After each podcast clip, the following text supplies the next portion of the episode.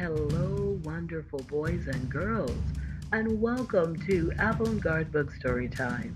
I'm Cherie Hardy, and I'm so grateful that you are listening. Today, I will be reading Schomburg, The Man Who Built a Library. This book was written by Carole Boston Weatherford, and it was illustrated by Eric Velasquez. If you have the book, feel free to follow along. If you don't, it's not a problem. Get in a very comfortable place and just get relaxed and listen to Schomburg, the man who built a library. The American Negro must remake his past in order to make his future. History must restore what slavery took away. Those were the words of Arturo Schomburg. Prologue Bibliophile Arturo Schomburg was more than a book lover, more than a mailroom clerk at Bankers Trust, where he supervised 11 white men, unheard of authority for a black man at the time. He recognized early on that history was not history unless it was complete from all angles. Like a detective, he hunted for clues and found facts, affirming the role of African descendants in building nations and shaping cultures. Fellow book collector Arthur Spingarn noted that Arturo would approach an immense pile of apparently worthless material and unerringly find one or two treasures, which would have been lost to a less inspired collector. Arturo believed that those facts, once unearthed, would speak loud and clear in the halls of knowledge daring another teacher to tell a black child that the Negro has no history. Time and again, through print, music, and art, Schomburg proved otherwise. On his lifelong quest, he was not just collecting rarities, he was correcting history for generations to come. He wanted the facts to reach the community and boys and girls in classrooms to teach them that black heritage knows no national boundaries, and today the Harlem Library, bearing Schomburg's name, boasts more than 10 million items, a beacon for scholars all over the world, bringing to light past glories that Arturo always knew existed. Fifth grade. Arturo Schomburg was born with a sense of wonder. As a boy in Puerto Rico, he shadowed the tabaqueros, cigar, cigar workers. These men pool money together to pay a lector to read aloud in the factory newspapers, novels, speeches, and politics. Arturo took in the scent of the cured tobacco and the sound of the reader's voice. Thus, Arturo not only learned his ABCs, but also learned the written word. So, when his fifth grade teacher told him that Africa's sons and daughters had no history, no heroes worth noting, did the twinkle leave Arturo's eyes? Did he slouch his shoulders, hang his head low, and look to the ground rather than to the horizon? No. His people must have contributed something over the centuries, history that teaches teachers did not teach. Until they did, school children like Arturo would not learn of their own heritage, ignorance shackling them like chains. After the teacher dismissed the people's past, did the twinkle leave Arturo's eyes like a candle blown out in the dark? No, the twinkle never left. It grew into a spark. Genius. Where is our historian to give us our side? Arturo asked to teach our people our own history. Afro Puerto Rican Afro Borincano, born in 1874, young Arturo Schomburg began a lifelong quest. Still a boy, he took on the mantle of historian because he had to know, had to know the truth. In a history club, he noticed that the white youth seemed prouder of their heritage than the black members. Arturo read everything he could about his people, but he did not hurry. He let the facts simmer. True scholarship requires time and calm effort. He figured nothing worthwhile is done in haste. After all, there were ages to traverse. Lost for hours in books, Arturo was transported by Benjamin Banneker's, Banneker's Almanac to early America. Arturo studied all he could about this self-taught inventor, astronomer, and draftsman. He beamed as he read that Banneker accurately plotted a solar eclipse. Arturo could almost hear the tick-tock of Banneker's handcrafted wooden clock, the first built in the New World. Arturo imagined Banneker counting off minutes, racing time to redraft plans from memory for the streets of Washington, D.C., after French architect Pierre L'Enfant walked off and carted his papers with him to Europe. Banneker reproduced them in only two days, the nation's capital, in two days, by heart. Tick tock, tick tock, where were the monuments to this genius? El Inmigrante, the immigrant. When 17 year old Arturo Schomburg immigrated to New York from Puerto Rico in 1891, he carried with him letters of introduction from cigar makers and from Jose Gonzalez Font, who owned a printing press in San Juan, where Arturo had worked as a typographer. Arturo presented the letters to Flor Baerga, an amateur book collector and staunch opponent of Spanish colonial rule. Arturo perused Baerga's photos and clippings about New York, New York's Puerto Rican community, and soon found the local tabaqueros. This time he lived among them, sharing their activism and their allegiance to Cuban and Puerto Rican independence from Spain. In support of La uh, Causa, the cause, Arturo joined political groups such as Las Dos Antillas, the Two Antilles, and wrote letters to the editor of the newspaper, Patria, under the pen name Guarionex.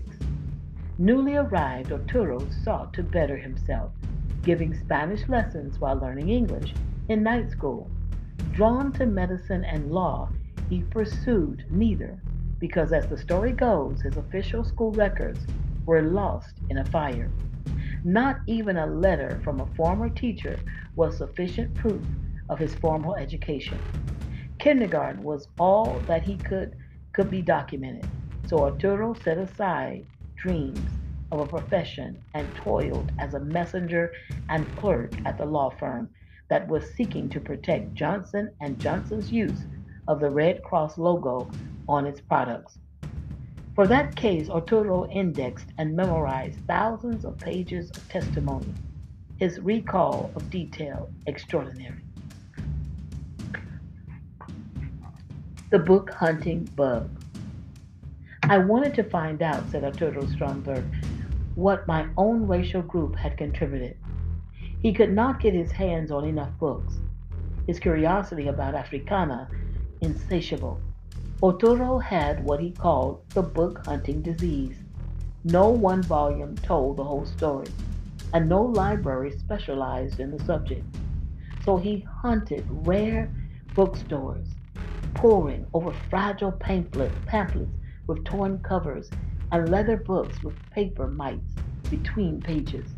Most of what he brought early on came cheap because white collectors consider it junk. Still, what he hunted was not easy to find.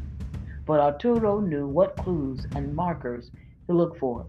Now and then he happened upon a prize. In Phillis Wheatley, the first African American and third American woman to have a book of poems published, Arturo found not only a devotion to God and country, but also a biography as remarkable as her verse.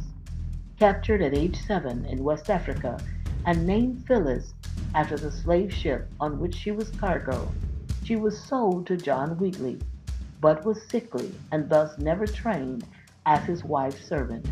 Poor in health but rich in rare brilliance, Phillis quickly mastered English and read the Bible. She studied religion and the classics and spoke several languages fluently. But Phillis was most phenomenal as a poet. If only Arturo could have been a gull swooping and crooning above the waves as Phillis crossed the Atlantic a second time, bound for London to promote her book, Poems on Various Subjects, Religious and Moral, in 1773. If only that same year Arturo could have witnessed that stroke of the pen granting Phillis her freedom. If only Arturo could have looked over her shoulder, seen her penning their praise poem to George Washington during the Revolution. Although she offered subscriptions for a second book, the final manuscript was never published or found. If only, thought Arturo, I could find that. Frederick Douglass. As Arturo fanned the pages of Frederick Douglass's narrative, it was as if a breeze carried him to the riverfront plantation where sailboats first defined freedom for young Frederick. Like Arturo, Frederick loved the written word. He even broke the law against slaves learning to read. As Frederick escaped bondage, Arturo followed his trail from Maryland all the way to Massachusetts. And when Douglass warred against slavery, his speeches, agitate, agitate, agitate, awoke Arturo to the power of the pen. With that aim, Douglass had rallied the abolitionist cause, winning pledges of support and thunderous applause. Arturo scanned Douglass's anti-slavery newspaper, the North Star. The publication motto rang true. Right is of no sex. Truth is of no color. God is the Father of us all, and all men are brethren. 10,000 volumes could not better define democracy. A printer's helper as a team, Arturo imagined Douglass setting metal tape and cranking the letterpress. A tall man with deep-set eyes and long woolly, a long woolly mane, Douglass went on to become the U.S. Minister to Haiti.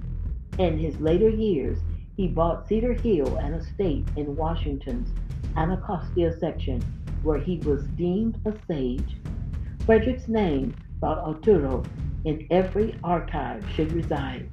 The words that Frederick Douglass wrote would keep his memory alive. Revolutionaries. As Schomburg's search went on, he bought not only books, but also art, letters, prints, and rare African cameos. His was a war to combat ignorance and shatter lies. He needed an arsenal for that. From the past, Arturo enlisted an army of exemplars. His boyhood hero was Toussaint Louverture, leader of the revolt that liberated slaves in Haiti. Later, Arturo purchased military orders signed by Louverture himself, a freed slave with property and money he risked all to join a slave revolt. revolt. Just a generation after American independence, Louverture led a revolution that lasted 12 years and cost thousands of lives. His troops fought off first the French, then the British, and finally the Spanish before big victory was won, and a black republic born Haiti. For colonies and countries founded on slavery, the Haitian Revolution was a hurricane. Whispers of Louverture's name made a slaveholders shudder. Contrary to popular belief, slaves did not rise up and not just sit in glorious liberation of Haiti. Arturo eventually traced the roots of rebellion to early America. He read the radical pamphlet that David Walker, a free black merchant, published in 1829 an appeal to the colored citizens of the world, calling for slaves to rise up, a fiery tract that was banned in its day. Arturo studied the 1839 mutiny on the slave ship Amistad and the court case that followed. Some states soon outlawed, outlawed anti slavery literature and forbade blacks from learning to read. What did slaveholders, slaveholders fear? In South Carolina and Virginia, Denmark Vesey and Gabriel Prosser planned uprisings. and in Virginia, Nat Turner carried out his vision. In 1831, insurrection brought together 70 blacks, slave and free, and left 57 whites dead. Arturo breathed in his hero's brave words. In his way, Schomburg was a revolutionary too. Three Elizabeths. Arturo first married in 1895, the same year he adopted the English version of his name, Arthur. Elizabeth Hatcher of Staunton, Virginia, was his bride. She died young, leaving her husband to raise two sons, Maximo Gomez and Kingsley Guarionex. A third, Arturo Alfonso Jr., died in infancy. His second wife was Elizabeth Morrow Taylor, also from Virginia. From their union came two more children, Reginald Stanfield and Nathaniel Jose. Both boys lived in Virginia with their half brothers and their mother's mother. It was common then for parents who worked in cities to send their children off to be raised by kin. On visits to the South, Arturo bristled at the color line. When the second Elizabeth passed on, he married another one, Elizabeth Green. They were blessed with three children Fernando, Dolores, Marie, and Placido's Carlos. Despite their Spanish names, Schomburg wouldn't let his offspring learn his native tongue. They were Americans whitewash. In his quest for black glory, Arturo Schomburg navigated a maze of misinformation that stripped Africans' humanity and branded them as less than to justify slavery. The system was based on skin color, superiority, and inferiority, and was necessary, argued aristocrats, to build fortunes and empires. Arturo suspected a conspiracy of fraud that aimed to erase all African history with bondage. Arturo saw that the historical record was colorblind, only when the best served greedy motives. So when genius was black, skin color was left out. But Schomburg tr- chased the truth and turned up icons whose African heritage, heritage had been whitewashed Arturo found African roots in the family tree of artist, ornithologist, and naturalist John James Audubon. His masterpiece was the Book of Birds with watercolors, pastel, crayon, charcoal, and pencils. He depicted North American birds in stunning lifelike poses. Yet, for all Audubon's fame, there was barely mention that he was born to a French plantation owner and a Creole chambermaid. As a boy, Arturo read The Three Musketeers. I used to lose myself in that book, he later wrote, and think I was fighting with Athos, Porthos, and Aramis. He memorized their mottos all for one, one for all. But he had no inkling that the author, Frenchman Alexandre Dumas, was descended from slaves. Why had Arturo not learned that as a child. Arturo discovered that Russia had its black star too, the great poet Alexander Pushkin, the father of that country's modern literature. His first work published when he was just 15. His great grandfather was Abram Gannibal, who was kidnapped as a child in Central Africa, served in the court of Peter the Great and rose to become a general and an aristocrat himself. No wonder Pushkin was famed for fighting duels. Even German composer Ludwig van Beethoven had ties to Africa. He was often described as dark, a mulatto, or a Moor. His mother was said to be a Moor, North African. Gifted beyond belief, Beethoven still composed after he'd lost his hearing. How could this maestro's African heritage have been muted. How could Arturo ever behold Beethoven's Fifth Symphony without hearing African drumming? All right, boys and girls, we will stop there. This will be part one of Schomburg, The Man Who Built a Library, written by Carole Boston Weatherford and Eric Velasquez. Stay tuned. I will be reading part two of this wonderful book. I hope you enjoyed this story, boys and girls. Take care and have a beautiful day.